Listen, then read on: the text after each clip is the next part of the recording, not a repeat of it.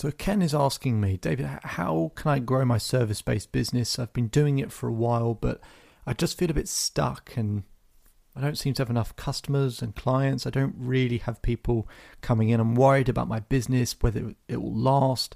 You know, one more economic crisis and my business is gone.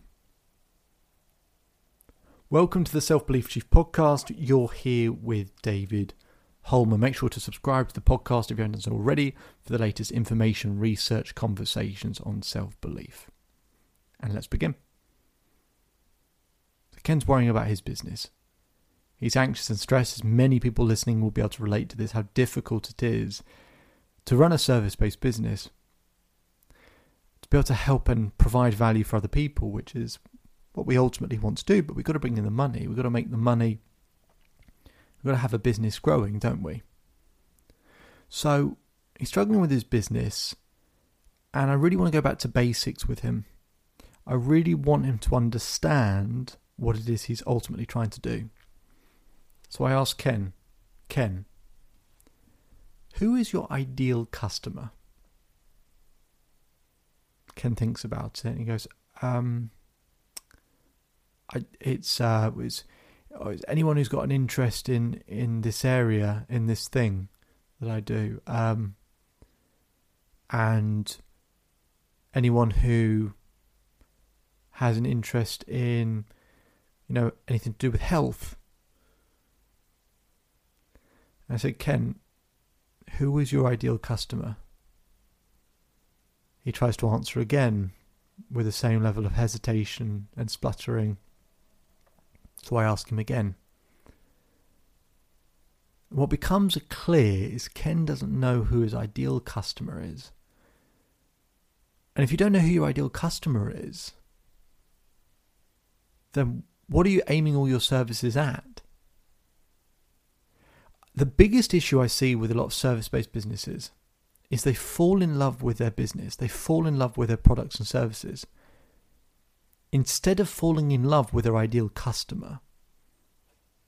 That's who you've got to fall in love with. You've got to fall in love with who they are, what they value, and what they need. But two people too many people kind of design a product that looks cool to them and they get really excited about it and passionate and then they go and do that. But it's not necessarily what the ideal customer wants. Now, I made this mistake in my business for years. So I'm not trying to say this from a point of I know everything. I, I'm saying this from a point of extreme pain and failure, where for years, people just didn't know about my business because I didn't know how to position myself well enough, because I didn't really know who my ideal clients were. The first program I designed was about dealing with heartbreak. I knew it, I understood it, but I then spent six months researching, really deep dive research. I would go on, you know, I do everything, like, for example, going on Amazon, finding any books about heartbreak, then reading all the comments that people put about those books. What's the language they're using? What are they talking about? What do they need? What do they want? What do they value? And finding the common denominators. Right? What's the worst thing they're going through? Right? What's the thing they ultimately want? And what I started to find was people going through heartbreak, their biggest fear is ending up alone. It just kept coming up. And the thing they ultimately wanted was to experience more love in their life, whether it was to meet someone new or maybe it's to have a bigger social circle or to have more love with themselves. They wanted to overcome the fear of being alone and they just wanted more love in their life. So then I designed a whole program around that because I knew that's what people wanted. And guess what? Lots of people wanted it. Lots of people wanted to work with me because I was using the language that my ideal clients were using coupled with my own personal experience, I, I knew the language very well, very intimately.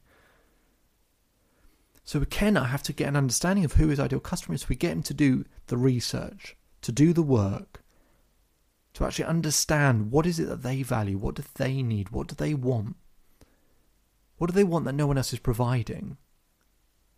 So he does this research. It takes a lot of time to do the research. There's no shortcut. There really isn't. But he'd just never done it, he'd never been taught how to do the research before.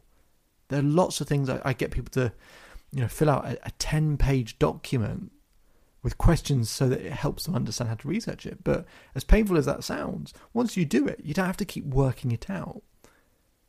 Every product, service, bit of marketing material, everything, you can just go back to that document and assess is it matching what my ideal customer or client wants? Because ultimately, if you're in a service based service based business, you should be providing people exactly what they want and need. Otherwise, you shouldn't really be in business. You should be giving people what it is they need and are asking for desperately. Give them that with tremendous added value. If you do that, you'll be fine. So, I'm having these conversations with Ken, he does the research, he comes back and he gets an understanding. And then we look at his existing products and services. We find about 60% of them are irrelevant. They're just not what his customers want, his clients want. So we start to reshape them right? We start to change the products and services. We create ones that people actually want or are asking for. We start getting an understanding of what his existing customers have been constantly asking for as well. See what is working and what isn't. You know, success leaves clues. And we gather up all that information and then we can create a, a, a product and service where his ideal customers want it and are desperate for it and absolutely need it and are sort of banging down the door hoping that they can get his service. Now, why do people avoid all of this? Well, the trap we all get into, and I've been in this trap before, is we think if I narrow down my niche to something really clear and really specific, just one particular ideal customer, then am I not just going to lose out on loads of people? Ironically, it's the opposite. If you are broad and general in who you serve, people won't have the level of passion and commitment to know whether it's really for them. And so they'll kind of hesitate and they'll be unsure. Maybe some people do it, maybe some people won't, but it's all very casual. If you're casual about who your ideal customer is, your customers are going to be very casual with you.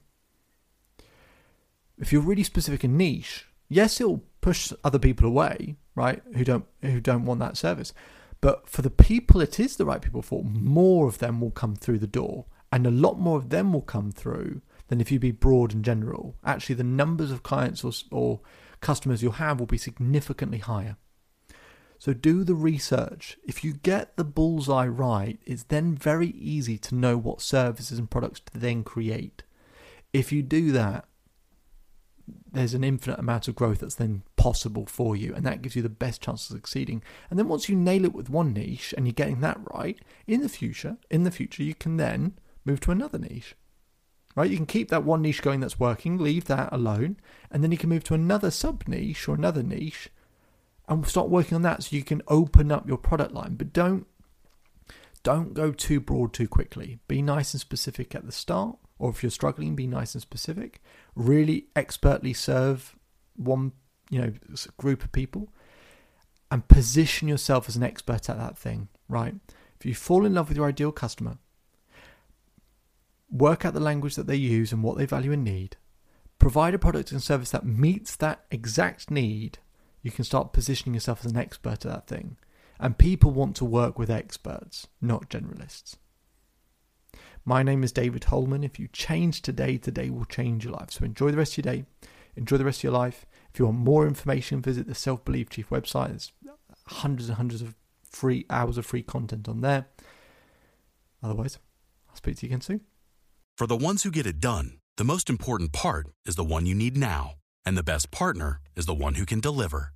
That's why millions of maintenance and repair pros trust Grainger, because we have professional grade supplies for every industry, even hard to find products. And we have same day pickup and next day delivery on most orders. But most importantly, we have an unwavering commitment to help keep you up and running. Call, click grainger.com, or just stop by. Grainger, for the ones who get it done.